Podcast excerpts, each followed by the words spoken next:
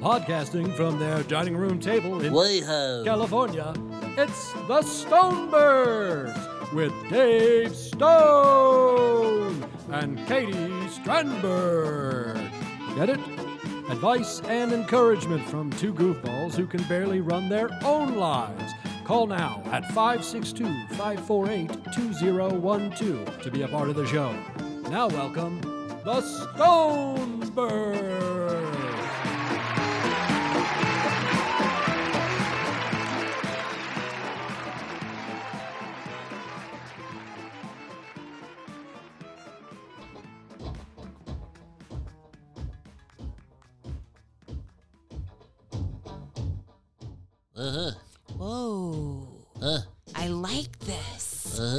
Here's country. See, at the beginning, I thought it was going to be like classic rock. It is classic, right? That's a James gang.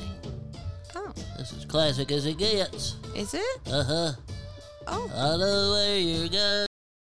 Something like that. oh Very big hit. Well, Cecil, it's good to see you. Uh-huh. I was in a gang when I was a younger man. What? Uh-huh. Down in South Georgia. What kind of game? was a rural farm gang. they controlled all the corn and, and peanuts in South Georgia. Really? Uh-huh. You couldn't sell a styrofoam cup of boiled peanuts without going through us. I feel like that's like a union, no? Uh-huh. It's not really a gang. Is that? no, no, we, we handled shit. we handled our business, put it that way. Did everyone know that they were in a gang, or Uh-huh, only well- you? No, it was me and a few other boys. Anybody try to open up a boiled peanut stand or yeah. you know, farmers markets sell you corn, we got to we got, we wet our beak on every single one of them boys. oh wow, Uh huh. that sounds a little shady and right. kind of mean. Let's put it this way, I ain't, I ain't paid for a peanut since. Wow. Uh huh. I guess I still know people. Okay, well, I Uh-huh. where are you going? I gotta You're go, shuffling. Making me hungry. Okay. Uh, where's my peanut butter? Charge you a tax on that. Boy. Be sure to use a, a spoon this time. Oh, I use my finger.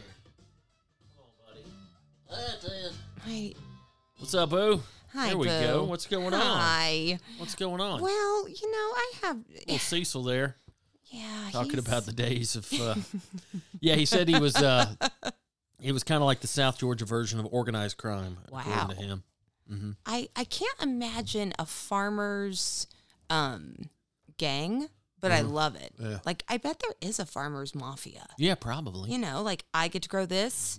If you grow what I'm growing, Mhm. buddy, w- we'll meet in the barn Yeah, it, it- instead of like you know a bar. yeah, it'd be a shame if if a bunch of locusts or disease were to ravage your crops. Oh Uh-huh. God, It'd be a shame if that happened. it would be a shame. You might want to join our neighborhood protection organization. Oh God, Pay those dues. terrifying Uh-huh. to all those in a farmer gang. Tractor boys. Just stop it. Here they come. What's popping off, Boo? Boo, it's a beautiful, glorious day. It is. I am just thrilled to be here mm-hmm. talking to you. Yeah. I'm starting my timer Start your timer. because it's 10 minutes of catch up. Ten. I 10. I sometimes get weird accents. And you then it- yeah. it's odd. Like I'll I'll get very like hello, Yeah. you know, or I'll Get a little New Yorkie. I get a little New Yorkie, or I go real weird and Uh-huh. whispery. I don't know what accent this is. Mm-hmm. Yeah, I just maybe I'm just going insane. no, you're just a you're a dramatic lady. I am lots from- of drama, you come from the dramatic arts. man. I do come with a lot of drama. Yeah. I don't think so. No, I meant dramatic in the sense of like theater. Oh, You know. well, thank you. And you know what? I only have an audience of one, which is Jesus Christ, our personal Lord. Sorry, I'm in a wacky mood. That's okay. I got some caffeine. yeah, you're all hopped up. I got some Celsius. I have my iced coffee here with a ball aluminum cup. Uh-huh. You like which, those aluminum cups? dude? They keep the beverage cold. Yeah. I'm telling you guys, it's a silver cup. You get it at Ralph's. I know we're not doing word of mouth yet, but I'm telling you, this is a game changer for all drinks. The hot really. stays hot and the cold stays cold. Yeah, I don't know if you could put hot in it. Yeah, I bet you could. Really? I mean, you you could put it in it. It's, it's not going to aluminum. melt. It's aluminum. It's aluminum. It's aluminum. Aluminium. That's what the British people call it. Aluminium. really? Mhm. Hey, how would they say it in their accent? I'd Boo? say- Oh boy. They say I think I use an aluminium bat instead of a wood bat. That is okay. You've been working on it No, because the other day good. when we were doing the British stuff because Yeah. of that smash hit movie that I made us watch, it um what movie? The Nest. Oh shit! Were they British in that? Yes, Oh, right, They went duh. to England and they lived in a castle they couldn't afford. Oh, what's his nuts? Oh, Jude Law. that's the most boring dude. Like he puts me to sleep. I don't understand that. Oh, And it's- like you're Jude Law. that's a good accent too. yeah. So Adriana, uh, why does he bore the shit out of me? Okay, he is. I could see how you could see it. Um, do you think you are bored by him like how I am with Matt Damon? Possibly. Do you think it's like, oh, I'm just indifferent. I don't again? hate him. Like you know, he's fine. I guess he's a functional, uh, serviceable actor. Who He's a good crier. He's a uh, very good crier. It just bores the shit out of me. Just he always plays the same character. He doesn't seem to have much range. And that movie, Yeah. by the way, by the way, uh, we You enjoyed one of the stars, the smash hit girl Connie Cox. uh, Carrie Coon. It's close. Connie Cox. Connie Cox sounds like uh, your friend at church who runs uh, the Yeah. annual bake sale. Absolutely. Go sign up with Connie, Uh-huh, and then Connie she's in the back and like very upset. We have enough brownies Yeah, already. Thank you. Connie Thank says you. we need ice cream dishes. Yeah. Uh, yeah, I love Carrie Coon. Uh, she's great. That was the only reason I agreed to watch that movie. But we unknowingly rewatched an awful movie. I don't think we watched it before. We did. We absolutely did. I it don't believe that I still didn't because realize it till halfway through. but this is one of the movies we were talking about months ago. This okay. If you want to know what we're talking about, if you want an example of a movie, Dave Trigger, by the way. a movie that does not have an ending. Watch The Nest, starring boring ass Jude Law and wonderful Carrie Coon of Mm-hmm. Fargo season three fame. Uh, also Gone Girl. Um, oh, oh, that's a rewatch. Ben Affleck's sister. Anyway, Okay. movie could have been good. Like it, it was set up to be like, ooh, but do you remember the whole time? I'm like, I have no idea where this is going. And when you I have said no that, the- idea Yep, the what the first twist- time, Yeah. the first time you said that, I was like, "Oh dear," because that's your nice way of saying like this movie's going to be about nothing. Mm-hmm. Yeah. And I thought, no, Mhm. clearly no. There's so much going on. There's horses. There's a horse. Mhm. You know, R.I.P. Spoiler Hey, don't spoil anything. Well, no one wants to watch the nest, but um, there was a horse. They had marital problems. You And it- know, there was a kid that was weird, and the other kid was weird. about 30 minutes into it, I knew, like, okay, we have seen this movie, but I was like, I'm going to continue watching it because I don't remember how it ends. And then I realized, oh, the reason I don't remember how it ends is because there's no fucking ending. Yeah, There's no ending. yeah, They just ran out of film, that's true. roll credits.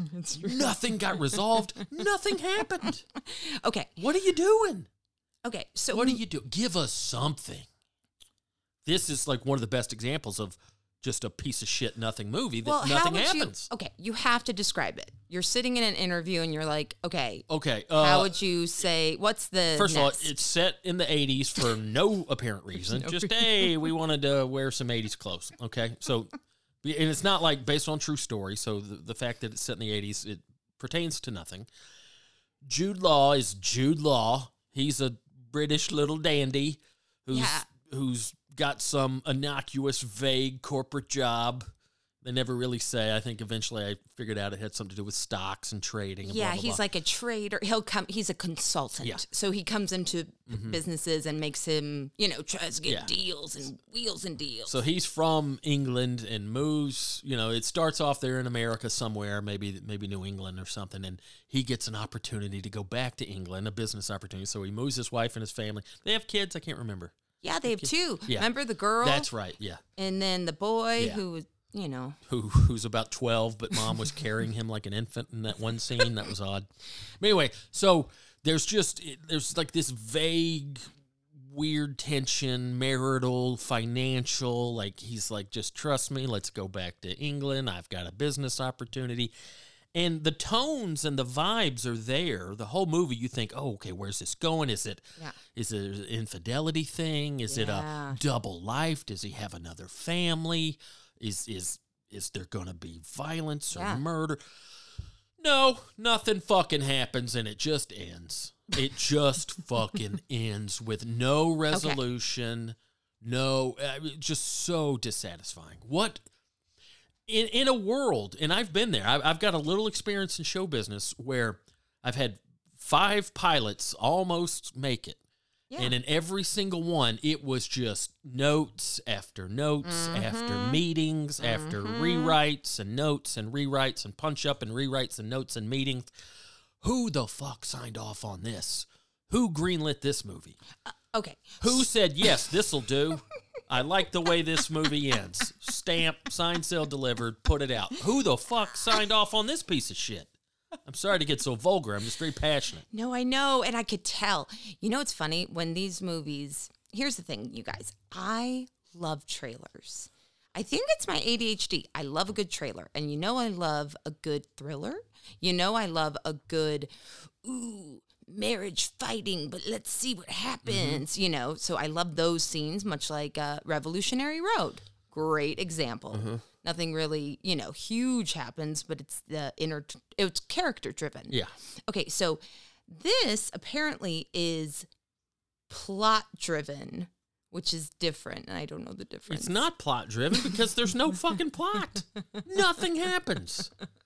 I mean, there's a couple of little things that happen. There's one thing Oh, no. that's No. pretty interesting that happens that you think is going to maybe lead to something bigger. It's like, no, we just threw that in because Yeah, it's the horse thing. We won't spoil that. But like, and it was a lot of horse work. I just can't believe like I, you get you expect that maybe from like you know a student film or some super art house indie. Mm-hmm. f- what do you do? Like there's nothing hack about resolving a story about wrapping. You know, not everything. I, I understand. Just like comedy, not everything is going to have a perfect beginning, middle, and end, and a nice little bow to wrap it up. I get that, but this you, you can't even infer what happened. Like there, there's no like and it's a long one. It's symbolism, like there's no two metaphor. full hours. And two just- full hours. This is how the movie ends. Oh, okay. Holy shit. He had to walk home. Yeah. Who gives a shit? oh, I hated it so much. Just the nerve of like, yeah. we're going to shoot and market a movie that Mm-hmm. just is not satisfying at all.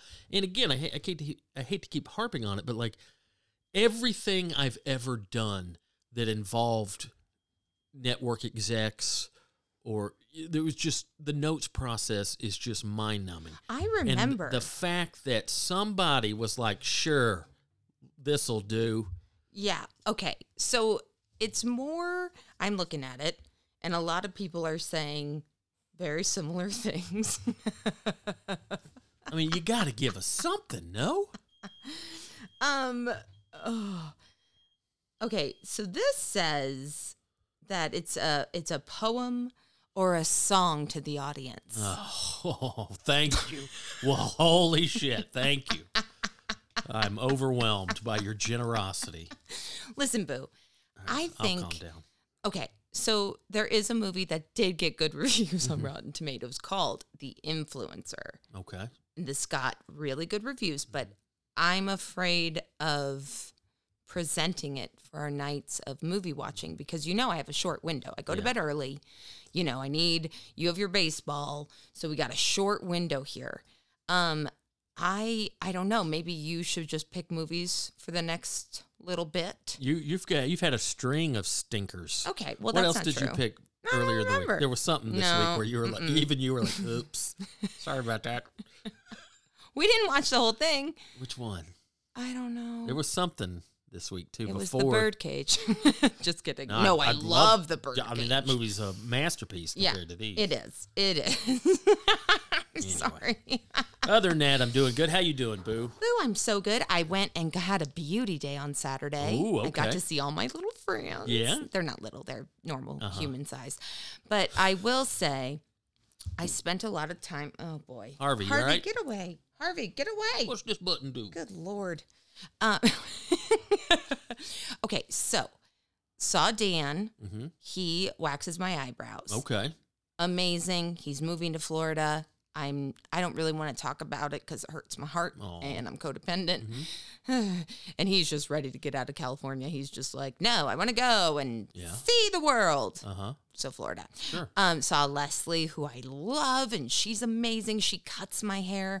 And then there's a new lady. Okay. Now I don't remember her name because she has one of those names. It's like Pipin or like Hmm. Pickle. But Pickle. this is my friend Pickle. this is Pickle This is Pipin. my other friend Gherkin. And so sweet. Like you know when you meet somebody and you're like, "Oh, you're like a nice." You know, not not that I'm mean. Yeah, you're not mean at all. You're very nice. Thank you. But there is a dark I have a dark sense of humor. Mm-hmm. Or like I could go like Leslie gets it. You know, she cuts my hair, she understands we're both kind of like, you know. You have a short fuse on certain topics, and Yes. And Dan gets gets me traits. Mm-hmm. too. So the second I sit down in my head, I'm like, Katie, don't be a people pleaser. Just, you know, you don't have to share your life story with this lady. And you sit down, and immediately the first thing she says to me is, Tell me about yourself. Everything.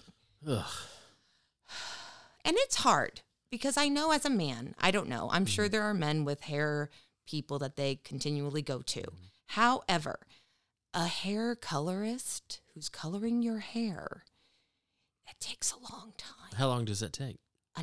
Hour to an hour and a half. Really, just for that part? Yeah. So you're sitting there and she's putting color in and doing highlights and all this stuff. And it is like, go. Mm-hmm. It feels like a show. Hmm. So I start talking and it gets weird. You know, I'm like, oh, we moved from West Hollywood, Long Beach to West Hollywood, and my dad and mom, and like I just go into it. And she's smiling and doing great. And then I was like, you know what? I'm going to flip the tables. Mm-hmm. And I said, hey, tell me about you. You talk. and it was delightful because she chatted about her real estate career Mm-hmm. and her kid, who's like badass, by the way. She's like 13 and an activist. Have you ever heard of such a thing? Mm-hmm. No. And then she was talking about synagogues, which, of course, I didn't say that I want to be Jewish because I do, and I know that's wrong.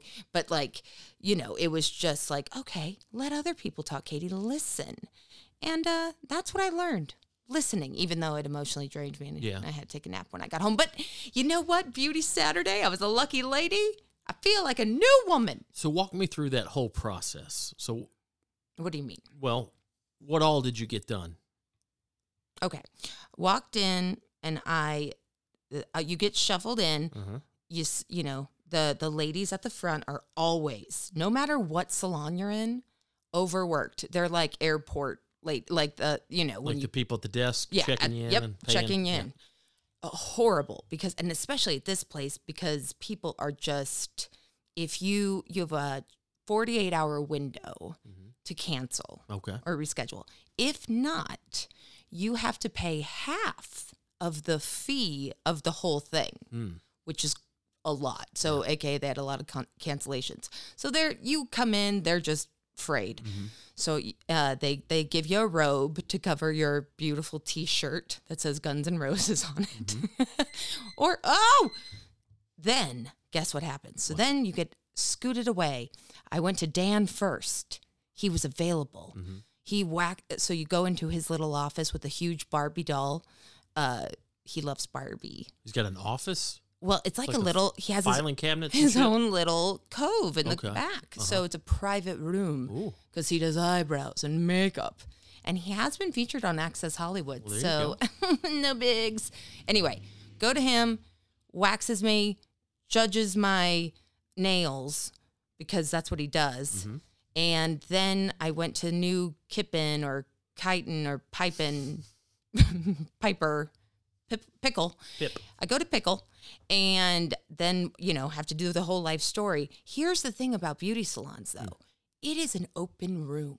Mhm. So you don't want to talk too loud Yeah. for the other people to hear you and make fun of you, Mm-hmm. which I am terrified of. So the the volume of voice. And honestly, I think hairstylists are like bartenders. People love just talking about, so how are you? And it's this like weird community of like it just there's a buzz in the air. So mm-hmm. then you get your hair colored and then you go sit in this really cool chair and they put this heater over you hmm. to cook the crap into your head, which I'm sure is making me insane. Sure. And then I get my head washed, hair. My head wash. Then I go Will to you wash my head? wash my head, please. And it's just a delight. They bring you coffee, they bring you water. It's like a whole thing. So how long were you there total? From the time you entered to the time you left? Okay, so it was a long time. I was there at 10, I left about 1:30. Jeez. And they kind of knew like but my hair was a problem. Huh. The the regrowth cuz guys, guess what? I'm not dyeing it at home anymore. Hmm. Yeah, Look that's it.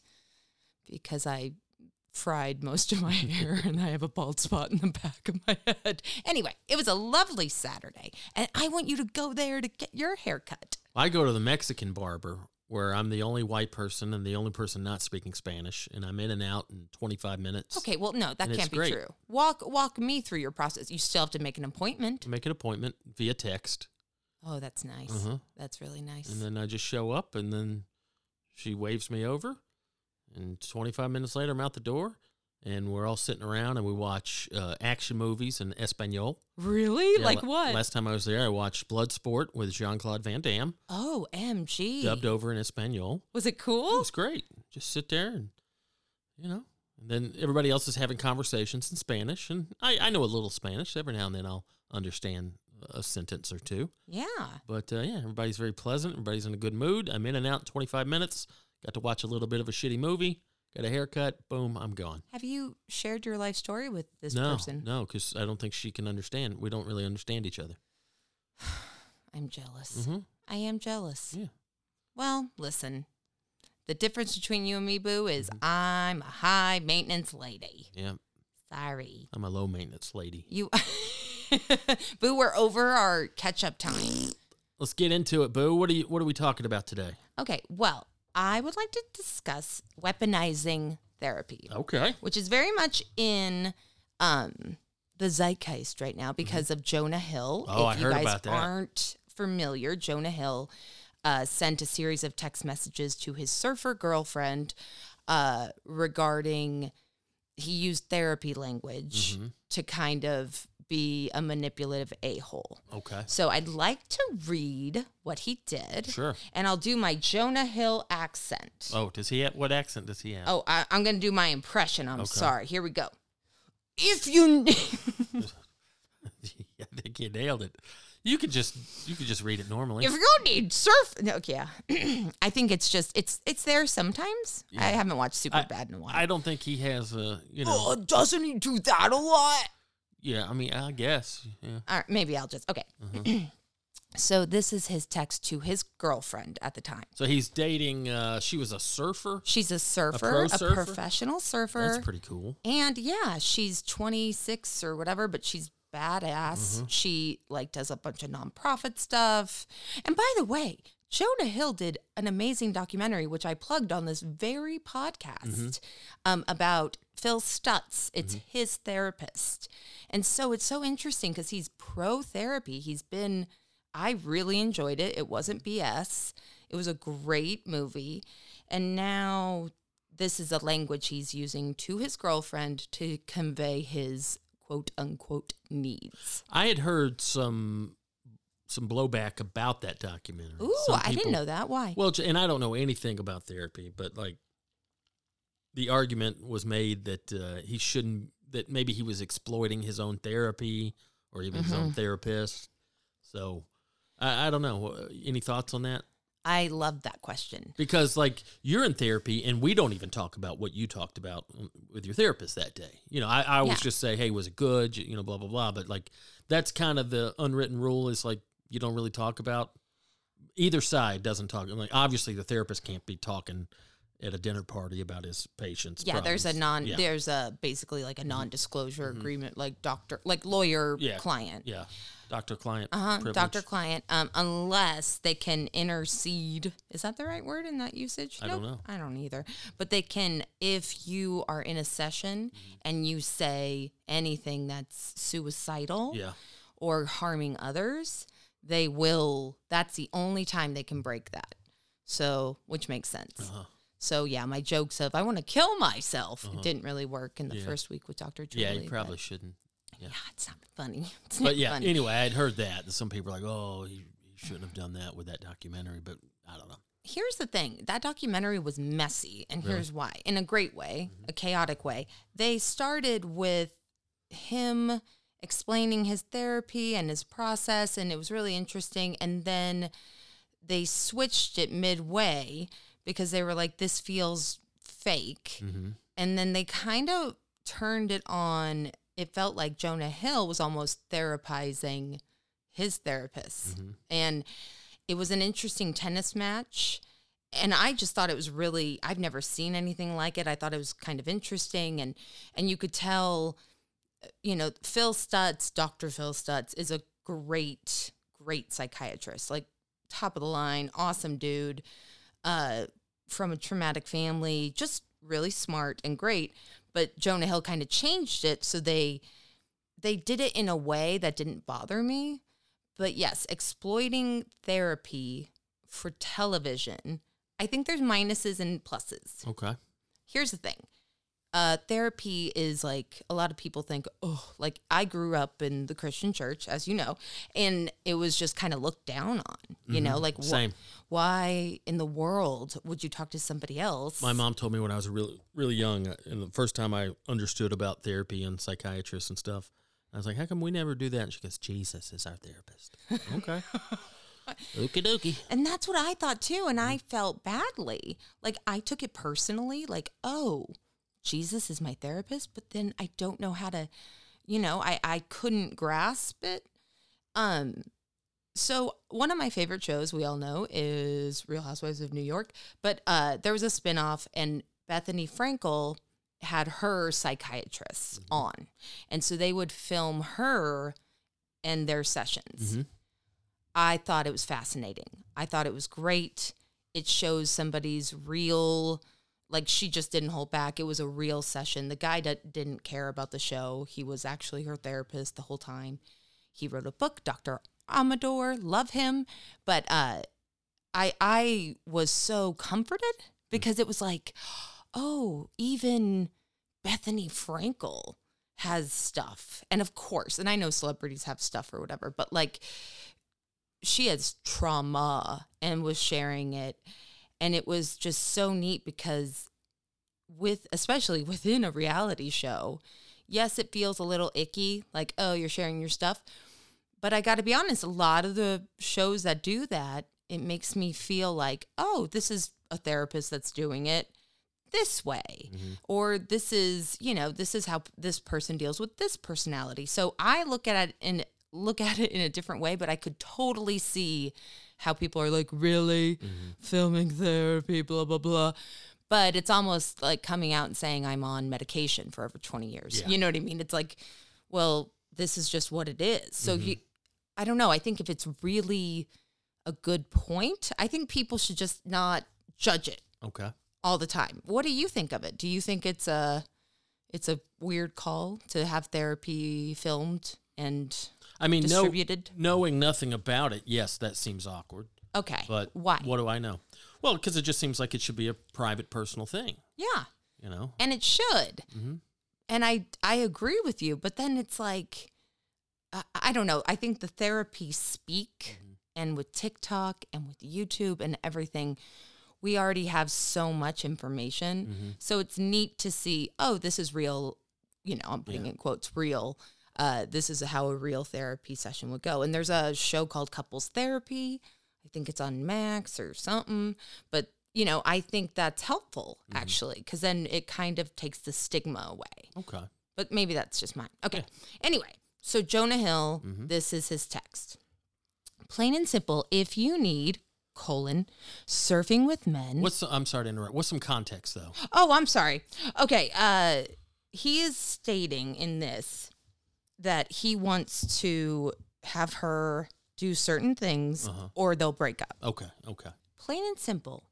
If you need surfing with men, boundaryless, inappropriate friendships with men, to model, to post pictures of yourself in a bathing suit, to post sexual pictures, friendships with women who are in unstable places and from your wild recent past beyond getting a lunch or coffee or something respectful, I am not the right partner for you. If these things bring you to the place of happiness, I support it and there will be no hard feelings. These are my boundaries for romantic partnership. My boundaries with you based on the ways these actions have hurt our trust. All right. Hmm. So, how do you take that? Well, it does sound. Now, keep in mind, I've never been to therapy. I know. I, don't know No, anything no about judgment. therapy, Yeah. But I do respect therapy. I, I respect what you, the work you've done. I respect anybody who can be, um, what's the word I'm looking for? Self reliant or self sufficient or self aware enough to know that, hey, I need to go talk to a professional and, and get some professional advice on, on some of this stuff.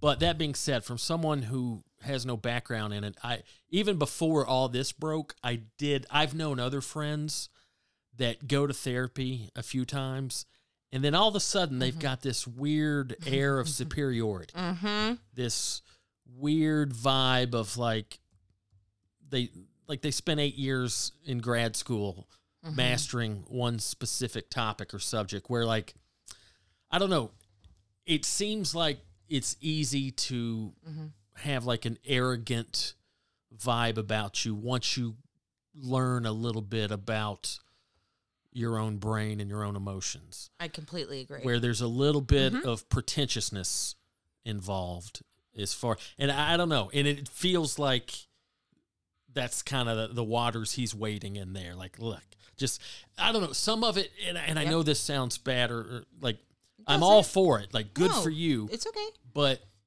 there's definitely a smugness that comes with some people who are like, yeah, this is what I've learned. And just, mm-hmm.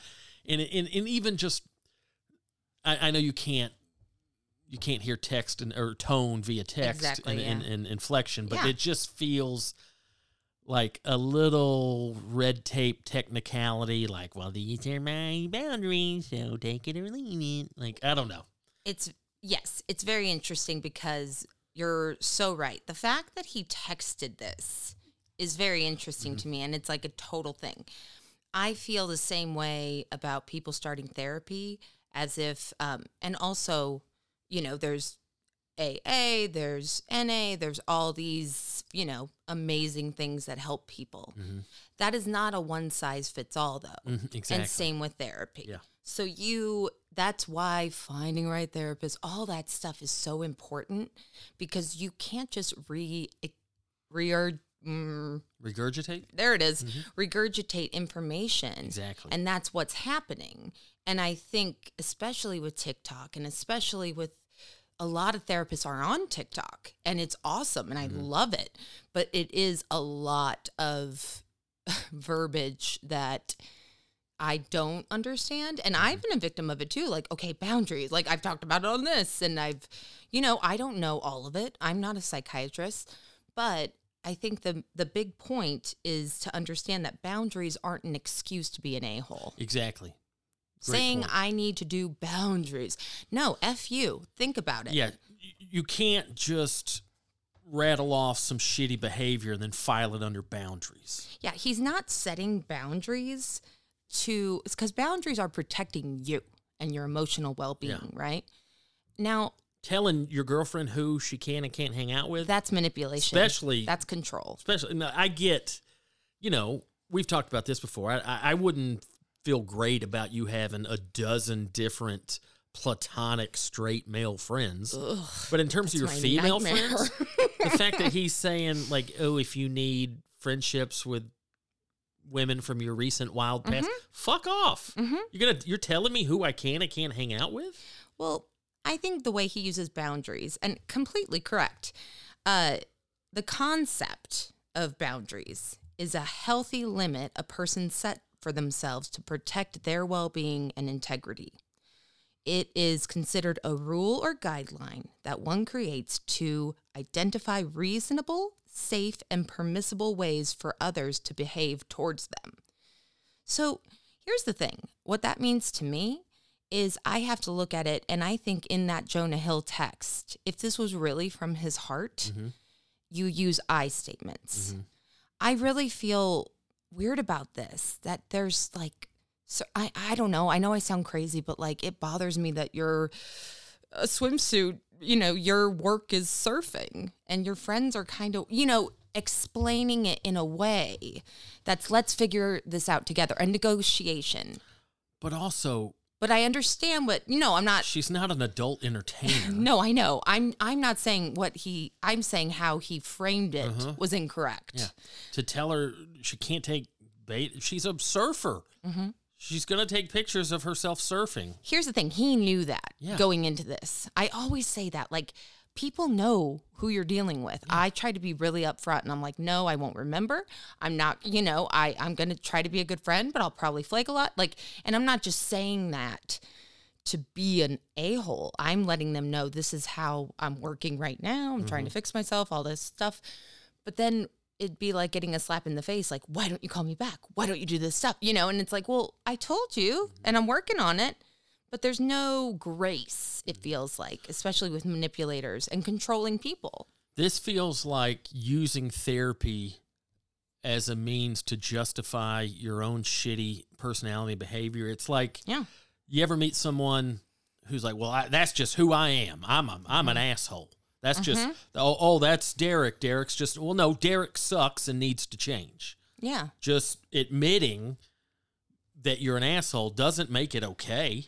I know. You know what I mean? I, I I grew up with so many people like that. Just I used to do that all the time. Like, I'm an asshole. Yeah, these strong personalities, and it's like, well, that's just how I am. Well, you suck, and I don't want to hang around you anymore. But like, this seems like the pseudo intellectual diplomatic version of that. And that's Wha- a thing that they're talking about online. It's yeah. called the HRification of therapy. I mean, Which- HR meaning what, like human resources? Yeah. Uh-huh. Like it seems so cold. Like my boundaries for this friendship is over. And I've done that. I've said those things to people because I'm like, ah, respect me. Or I don't know, I'm just navigating it. But really, you're friends with this person. A cold, boundaryless, like we're breaking up text. Look, I don't know. I think every instance is different, right? And if you have a friendship or a relationship where you're feeling this way, it, is it going to help or hurt this person? Mm-hmm. Can you slowly back away? Can you kind of explain why in a human way? And again, it's a relationship. It's talk to them like they're human. Mm-hmm. Mm-hmm. Don't just out of nowhere be like, my therapist says. And it's like, well, no, don't hide behind that Mm-hmm. because then you're just making fun of therapy Yeah. yeah, their their therapy they have to talk like this. They're therapists. it's like, yeah, you have when you were a police officer, you had police talk. You know, you had your own language. Well, therapists are just they have their own language, but that's not for us to use as a template. Yeah. You know, Well, and I think my problem with this is some of this stuff in those texts are seem to be pretty unreasonable, mm-hmm. but then to hide behind, well, I'm sorry, that's just my boundaries, or you know, any therapy type principles to hide behind those to justify. Like, I don't care how you slice it. Telling somebody who they can Yeah. and can't hang out with, you know, unless it's hey, your your friend's a known child molester. I, I'd I'd kind of appreciate if you weren't too closely associated with them because it makes okay. In extreme cases, sure, but just w- with no further info, just you, I, I I don't like you hanging out with these women. I don't like you Well, taking dic- pictures in a it's dictating. Yeah, like her actions. Fuck, who Yeah. are you? To, who are you to say any of this? Hmm? I mean, he's basically instructing her on how he wants her to live Yeah. her life. Yeah, which is insane. And let me tell you, what annoys me too is that he probably loved the fact she was a surfer. Mm-hmm. He probably before they were in a relationship loved how hot she was on Mm-hmm. Instagram. Love, you know what I mean? And now it's like, oh, my fear is kicking in. Uh, it's not. I, I just think That's ugh. my other question. Yeah. Uh, was she a surfer before y'all started dating? Mm-hmm. Then shut the fuck up. Mm-hmm. Do you know what I mean? Mm-hmm. If she was an accountant and then a year later into the relationship, she turned, she decided to be an exotic dancer. Okay, maybe I have some issues with that. You know, that's not, you know, not talking down to exotic dancers, but I'm saying nothing changed in the big picture. You, she was a surfer, probably posting bikini pics when y'all met. So That's her job. to and come in respect that. Mm-hmm. to come in and then after the fact try to change her behavior, especially when the behavior. I know it's all objective, but like especially when the behavior isn't that bad. yeah. Like oh, oh she's she's a surfer who takes pictures in a bikini. Who gives a shit? Well, and it's very vague and and there's an overuse of therapy terms which people I think it's good that people know about gaslighting. I think it's good that narcissism is in the zeitgeist. I think it's good that all these boundaries are being talked about, but again, it's you being self-reflective and it's not about uh, you know, I I don't want to hang out with this person, so I'm just going to say my boundaries. You're crossing them. You know, it, it it seems like you said a scapegoat, right? To Yeah, it seems kind of, Mm-hmm. for lack of a better word, kind of a pussy way to go about it. an ultimatum. Yeah. It feels very ultimatum like But also to blame it, or not Yeah. blame it, but to hide behind. Well, this is what my therapist said, or these are my boundaries. Like that just seems good. No, what do, what do you think? Do you have any fucking opinions of your own, also or are you seems just regurgitating shit that someone told you? this seems like a conversation face to face. Yeah. Also, let's know that too. You're in relationship with somebody. Maybe a text like this is just I mean, that's the HRification of it all. Yeah, it's a good You know, point. it's like let's just meet for coffee. Yeah. Let's hash it out. Yeah, if you're in a relationship, yeah, just I don't. Yeah, you're right. That's a good point about all the texts. Like to me, text should just be all like immediate surface level stuff. Yeah. Hey, Hey, I'll meet you here. I'll meet you here. Hey, can you grab something from the store? But like these long, especially with someone you're involved with, just wait until y'all can see each other and then have this conversation. Yeah, and take accountability. Um, Dr. Jeff on TikTok, I love that that's his name, um, said that a healthier and less manipulative approach would be Jonah to express how Sarah's actions make him feel without using ultimatums about what she should or shouldn't do. And I've had arguments with people, with exes or whomever about this, but like, okay, I I understand you've said 12 mm-hmm. times that those are your feelings, but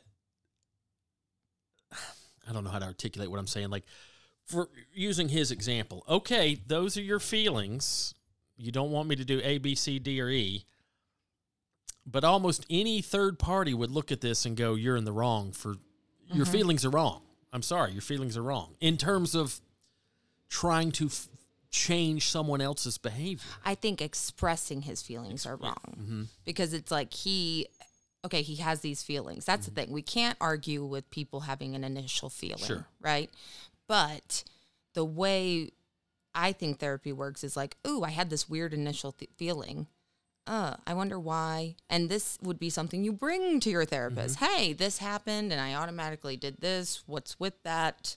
You know, and if they know you, they can work through it. Or Dr. Julie will be like, oh, you're doing that thing again. You're fucking, you know, she knows how to talk to me in a very blunt way where I'm mm-hmm. like, oh, right. Because you don't even know. Mm-hmm. It's unconscious. But I think. I think the HRification, I love that word of this because I think it's great that people are looking at their relationships and valuing their time and self care and all that. But I also, we're human and mm-hmm. we're fallible. And yes, you have to protect your own emotional health for sure. But you don't always need to tell people about it. Mm-hmm. You could do it in a quiet, kind way where it's like, oh, this is for me. Mm-hmm. I'm only going to, you know, and if this person brings it up, Harvey's on the table. Sorry about that, guys. But you know, it's it's being like how you said, like pick and choose your battles, mm-hmm. right? It's like, okay, this person's in a really hard time right now. I'm not gonna bring up our stupid friendship crap. I'm gonna be a good friend, and you know what I mean. Like, we have to be a little flexible with our relationships, and it's hard. It's hard. Yeah. And I always try to defer to the golden rule Mm-hmm. as far as like, hey, Jonah, what if she sent you a text with this exact same stuff? Oh, he would. How would you feel? Oh, Your my girlfriend telling you, Miss, my Mr. Famous, Mr. Right. probably has a million friends who you can and can't hang out with? Yeah. You know, who you, I don't, I don't follow him on Instagram, but I'm sure he's taking all kind of pictures telling you what you can and can't post on Instagram, Mm-hmm. especially again, and I know it's all, everybody's opinion varies, but like, it's not like she's a porn star. you Yeah, know? like exactly. she's she's, She's a, a surfer. surfer. She's a professional she's a surfer. professional surfer. What is she supposed to surf in a in a ankle length dress? in a like suit. I don't understand. Like, yeah, she's gonna have some bikini pics. Who who gives a shit? Um, it's context. I would love to go over ways therapy is weaponized real quick. Um, calling the person going to therapy crazy. That's real fun. Or when somebody, a partner or friend says, Oof, you should talk about that with your therapist. Like that's mean. Yeah. And and honestly, at the end of the day, all of this, I'm like, don't be mean. Mm-hmm. Like let's just be a little kind. But I it, it is confusing. Uh, another way therapy is weaponized, asking why they are still going to therapy. Why are you still going? Are you wasting money? I've gotten that a lot Really? Mm-hmm. Um, making them the issue. It's it's a lot of deflection, um, asking what their therapist would think if they knew the real them, uh, saying, I can't imagine having the nerve to, to ask these questions to somebody. "Well, it would." It's It's not, none of my business. It's not really asking; it's their judgment on it, Yeah. right? And then also them being like, "That's on you. I'm perfect. You do your thing. Go Uh-huh. go crazy, lady." Um, and saying it's all in your head, minimizing that, that's hard because it's like, yeah, it is in my head, but that's why I'm going to the head doctor. yeah, so I'm trying to be proactive about it. But yeah, I think kindness, and I have a hard time with this too. I use therapy words all the time. I overwatch TikToks, and it's it's with therapy, and you know, I've never noticed it though. I don't think you use. I don't think I've I've never caught you weaponizing therapy. it's hard because I have to think.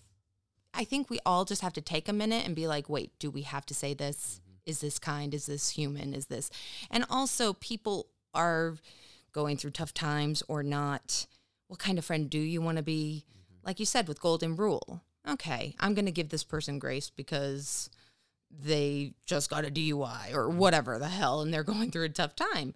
That doesn't give them range, you know, free rein to be awful and emotionally abusive to you, but I think it's all in context. Mm-hmm. I think you can hold boundaries and relationships at the same time. It doesn't have to be black and white. Mm-hmm. So yeah, that's that's my boundary. Mm-hmm. Uh, weaponizing therapy talk. But yeah, and I just want to encourage anyone. It's okay to even acknowledge, like, hey, I'm in therapy. I'm new to this. Mm-hmm. You know, with your partner or like a best friend or whoever, but just explaining it. I, I understand how when you first start therapy, you want to just be like, this is what's wrong with me and oh my mm-hmm. gosh and i th- me too me too you know and then you go into the tiktok land and then watch all the therapists and you're like i have that i have that. And so it could be a little bit like wait you don't know that though. Mm-hmm. Because you haven't been you don't know that he's a narcissist. You don't know if that was gaslighting. That's your opinion but mm-hmm. let's look at the facts which is hard for me to do too because i'm a feeler. Hmm. So yeah i guess weaponizing therapy is a thing and uh, we all just need to watch it. It's funny because when I was researching about it, there's not much. Uh, well, of course, there's a lot of Jonah Hill texts and stuff, but it's interesting that we're talking about this because there's a study that geriatric millennial men who have been uh, going to therapy, they use this almost as a dating tactic to weaponize females. Uh, and they these were straight men, and and I'm not saying that's the problem, but like I think it's funny that these straight men go to therapy and can't absorb that it's about them. Mm-hmm. They're going with you have to go to therapy as an with an open heart. Mm-hmm. And you're not going to go to the doctor and be like, "No, you're not going to take my blood pressure Mm-hmm. or I'll take blood." You know, like it's just so different. Hmm. I don't know. I'm ADHD right now. Sorry. that's a lot of caffeine. A lot of caffeine. No, this is very interesting because, like, I mean, I'll admit when I I didn't know anybody uh, that went to therapy before I moved to LA. Okay. I mean, I'm sure I did, but I didn't realize it. I'm sure some of my friends went to therapy, but nobody talked about it. And then when I moved out here, it seemed like every comic on stage was talking about therapy, and it just. I'll admit, at first, like I rolled my eyes. As far as like, I feel like, or at least this is how I felt back then. That like, okay, some of these goobers are just going to therapy so it gives themselves something to talk about or it makes themselves seem more interesting than they really are. Mm-hmm. And I just I kind of roll my eyes at like just the sheer volume of people. Like almost every comic I knew was in therapy, and I I've now learned, you know, and you've helped me see that that no, it can be. Right. I guess it's like anything. It, it you know, I guess an analogy would be the guy taking 10 years of karate lessons. That's great if he's only using it for self defense. But if he's uh, using it to be a better bully, Mm-hmm. then no, that's not good. It's all about intention. Yeah, yeah. What's your intent? And I don't know where I'm going with that LA story, but it just it was insane. Of like every one of these goobers is in therapy, and it just and felt like as a as a southern dude who's very masculine energy like that it's almost like you i was raised because i was raised by a real masculine dude uh that it's like walk it off. Yeah. keep it moving. You know don't don't look back. And and i hated that because i nothing would change you know in these contexts. And i i but here's the thing what my dad would say to me is true Mm-hmm. you have to move forward. You have to release stuff. Like he didn't know how to say it in a way that was helpful or kind, but that's how he learned to work. yeah, You know, and and I think a lot of like that generation, it's like, oh, they just learned how to work through their Yeah. crap. and I I see both sides of it. Like Mhm. I don't think every problem you have can be solved by just rub some dirt on it and walk it off. However, I do think everybody needs a little bit of that in them as mm-hmm. far as like I remember specifically and I won't say who it was, but a, a comic was just talking about he went on about this 10 minute rant about just an encounter he had at Starbucks. Mm-hmm. And it's like, okay, in that moment, yeah, shut the fuck up and walk it off. Get over it. Move forward. Now, if you've got deep issues with your partner or your parents or whomever, that's to me, again, somebody who knows nothing about therapy, that's the stuff that maybe therapy can help you with. But like, you're complaining about a stranger being rude to you. Like, dude, you live in a big city. Get the fuck over it. What's the difference between that guy and um, our queen icon legend Maria Bamford? Because Maria Bamford talks a lot about Uh-huh. therapy on stage, and I loved, love, love, love First it. of all, she's interesting and talented. That's true. Uh. no, I. But is it? What is it about her delivery? Of course, she's like the most talented. Well, it was human ever. original, original points of view, Right. original takes, rather than just a grown man complaining that the barista was rude to him, and that's why he has to go to therapy. It's like, ah. But then again, it could be connected to so many other things that I have known that know nothing about. Like, I'm obviously just judging this person on this one example. Right, but what was the reason for him sharing that? Like that's I don't know. Okay, That's so my it was just question. yeah. So therapy is kind of like a stand-up nightmare Mm-hmm. because I bet a lot of people think, "Oh, I'm just going to do stand-up. I'll talk about my therapy," which Mm-hmm. I used to do all the time, and it's like. but what's interesting about that? What's your point of view about that? How have you grown? Yeah. I think you could talk about therapy once. Oh, this lesson or this story, or if you're make if you're the butt of the joke. Mm-hmm. But when it's like I go to therapy, Well, I think therapy too. It it it gives people the opportunity to overanalyze every little thing. it's true. Yeah. And what I mean, I'm a proponent of a little bit of the rub some dirt on it, walk it off, because like, Mhm. for example, I've heard people talk about, oh, my boss said this to me or said that to me, and I'm like, like some like when I was a cop, my boss would give me a command or an order, and it's like, oftentimes it was emergency level, life and death. Fucking go do. I don't care about your feelings, Stone. Go over there and handle that issue right now. right. And I just can't imagine me ever complaining to someone about, oh, my boss, I didn't like his tone. well, then guess what? Like, don't don't have a job then. Like, Right.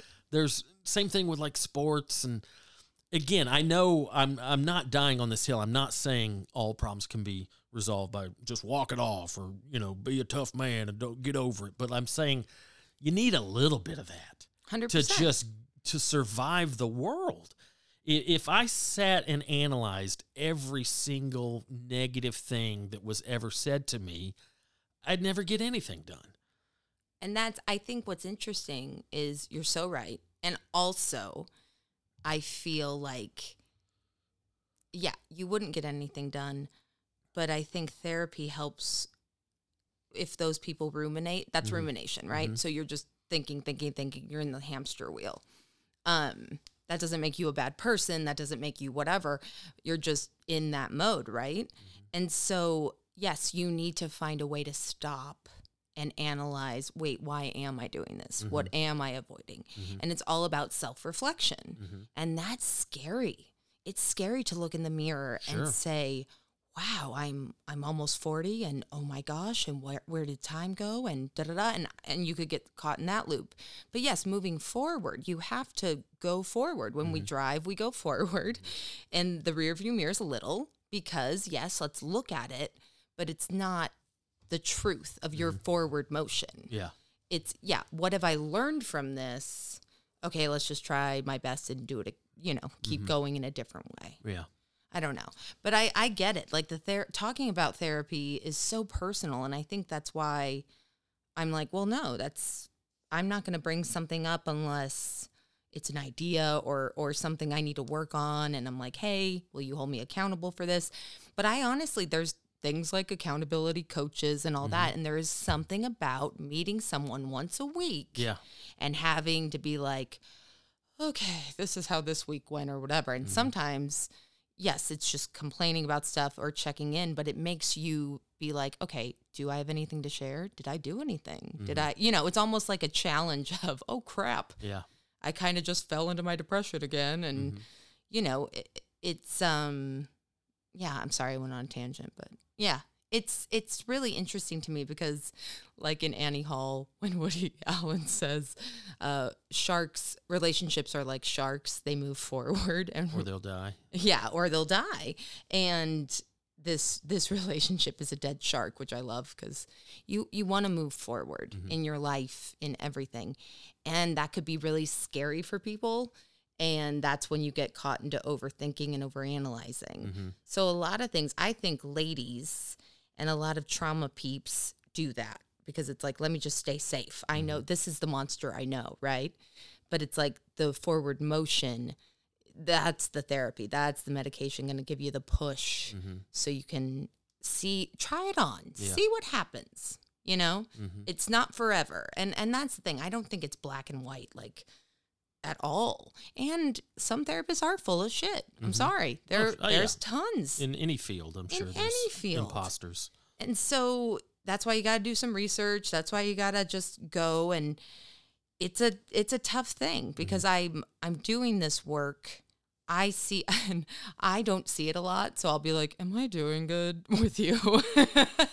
you're like, "Yeah, you're doing great." And not just because you're a great partner, but like you see what I don't. Mm-hmm. And I think that's special and if you have special people in your life, a small circle, that that's the kind of relationships you should foster and and do you know just kind of learn right Yeah. Yeah. Mhm. so that's weaponizing things i don't know if that made sense No, no, it's it's very interesting. It's it's very interesting, and it's just. It's it's it's big though And I don't know Jonah Hill, and I'm sure everybody's piling on, you know, with these Mm-hmm. texts. But you know, some of that shit's hard to defend, man. You're telling Mm-hmm. a grown woman who she can hang out with. mm-hmm. You're telling a grown woman what kind of pictures she can take. Again, within re- like, it's not like, and even if she was a porn star when y'all met, that you know you knew that going in, but it's just this just seems a little shithead hiding hiding behind therapy principles. yeah It's like, absolutely. Absolutely. Don't don't use it as a shield to protect your ego. Mm-hmm. yeah, yeah. right? So it's i think um it's interesting how men a lot of men have taken it and been like let me take this and see how i could use it for me. Yeah. and that's not what it's about. And this all leads to you know the bigger picture of you know relationships and trying to um i'm sure i've been guilty of this but I, i've always been aware and tried not to change who you are. Mhm. you know? Like i don't know. It just seems weird to like because that's when you enter into territory of like being controlling and domineering. We, we were talking about this the other day like I know two different old men who, on multiple cases, have listened in on their wives' phone calls. oh Like the wife will be on the phone with yes, somebody, and they'll be on the phone in the bedroom, you know, with their hand over the receiver, trying not to breathe, trying to spy. Like, I don't know, just that concept of, and I'm hyper aware of this now as a married man, but I never want to be controlling or domineering or gaslighting. Like, Yeah. no, like, I want you to enjoy your life. I want you to be yourself. That's who I'm in love with. That's who I fell in love with. But like, just the concept of a man. I guess it works both ways. I'm sure there's examples of women doing this, but especially with the man, just this is my wife. This is my house. These are my rules. You know what I say goes. Like, no, it's a partnership. This is, and I'm not and just half. being performative or No. woke. I mean, it's our marriage is truly 50 50 Mm-hmm. it can't be lopsided in either direction when it comes to like emotional currency and and and who I, don't know just Well, I don't the- know if that's a southern thing or or, or an older generation thing but I just grew up with uh, around a lot of old southern dudes that were just treated their wives like their daughters it's like ugh Yeah. no that's your partner that's not your employee Well, and it's interesting because that's the framework. I'm sure they saw mom and dad do that. You know what I mean? I'm sure dad or mom had some control stuff and they're like, oh, okay, this is how you be a man. This is the man of the house, right? This is my rules and I'm making money. Um, I think it's interesting because it's you're labeling something with someone with weaponizing this language. And guess what? To get a doctorate, to be a licensed therapist is years and years and years and years of work. Mm-hmm. And I'm if I read something about attachment theory, I'm not going to walk around and be like your attachment, here's your attachment, here's my attachment, here's this. Mm-hmm. And it's that's the danger of it when you think, "Oh, I I read a BuzzFeed article and now I know it all." exactly I don't. Yeah. I do not know it all because each intricate relationship in your life is your life. I don't know your perspective. Mhm. And and when you start learning how to like, oh, my perspective has been jaded by this or man, I do this really weird thing when I get threatened or you know, it's self-reflection which is looking in the mirror and it's not always pretty. yeah And that's what's great about it though, because I love all humans that are just like, man, I feel like a trash can. How mm-hmm. do I not feel this way? yeah And I, I think back in the day, like with my mom and dad, they went to church and that was their, okay, we're all getting together, we're going to church, or mm-hmm. I'm a member of this club, or I'm doing this, blah, blah, blah. Now it's like I'm in an, a therapy group, or I'm in, you know, an attachment theory thing online. Like our our community is now online yeah which is great but it's it's we all need that coming together. I'm not saying church is good or whatever. I do think there's something about coming together and being accountable in a healthy way. But we're all human and so it's hard. Um but i don't know. I i just feel like there's such gray area in this that it's almost just hard to verbalize at least for me. But i i tried. I'm trying I would have loved to have seen her response. The, I mean, there's no screenshots of that, is there? no i didn't i, hope didn't she was it just like, okay, noted. Peace out. We're done. when you say noted, Yeah. that is your mic drop. Yeah, noted. Noted. Yeah, gotcha. Process the info.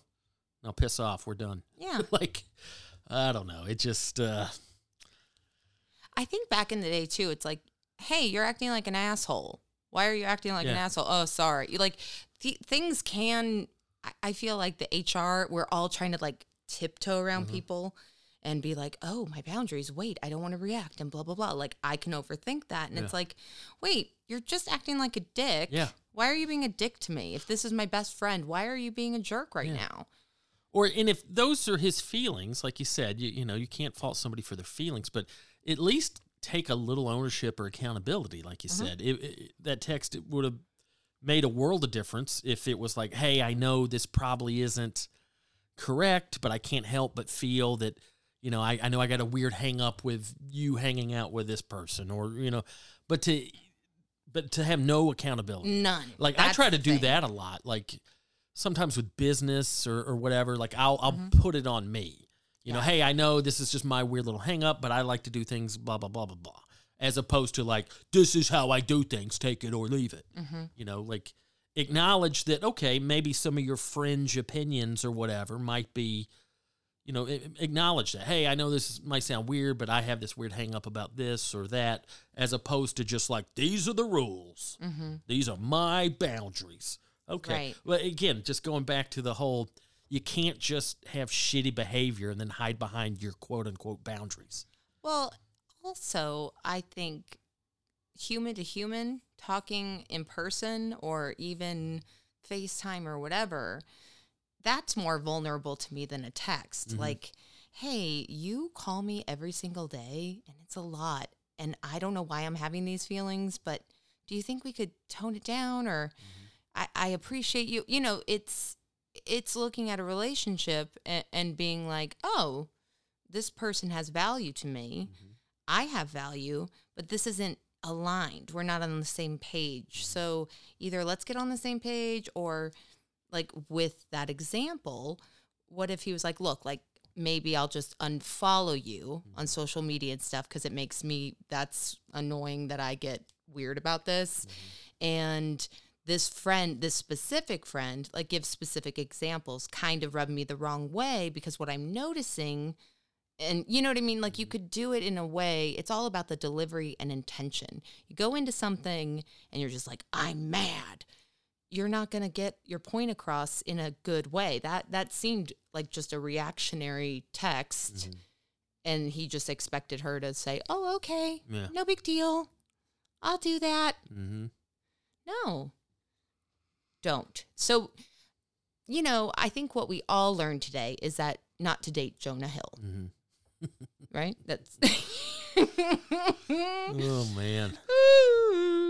Good times. good times, Well, boo. this is interesting, Boo. Thanks for uh, Hey. thanks for some of that insight. Hey, guys, be nice. Be kind. Be nice, be kind. Be kind to yourself and be kind to others because guess what? It- karma's watching Mm-hmm. everybody That's right. on the porch.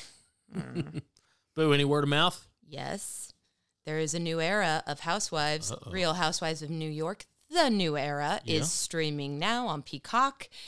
Guys, give it a try. I know I'm a I'm a tried and true Real Housewives of New York true stan, and this is it's going to be good. It's going to be good. The the cast they chose, these are some great wives, and Yeah. let, let's give it a shot. The Okay. season's going to be okay. Nice. New roster, Come on. yeah. New season.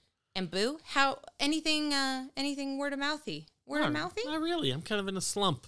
Huh. Kind of in Are a you slump. feeling okay? I'm watching a pretty good uh, serial killer documentary right now. Oh, really? on Which Max. one? Uh, what's the name of it? It's about there was a serial killer killing gay folks in New York in the ni- early '90s. Oh, Uh, what's the name of that one? Damn it.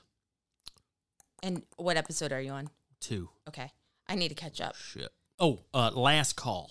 Last call. Last Call. It's on Max, Mm-hmm. formerly HBO Max. Now it's just Max. But um, yeah, very interesting.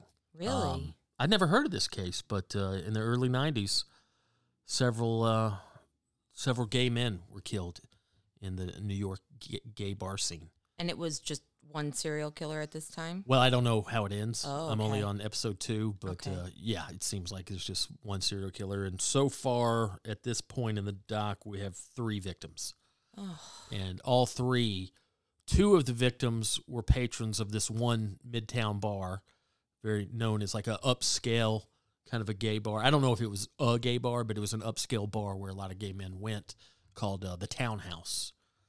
And uh, the third victim wasn't a patron there, but he was kind of like a street hustler who hung out in front of the place, like in the same neighborhood. So, uh, so far in two episodes in, we feel like it might be uh, an upscale gay da- gay dude who hangs out at this bar and gets uh, dudes drunk and then takes them home and does whatever. And then, oh, there's dismemberment.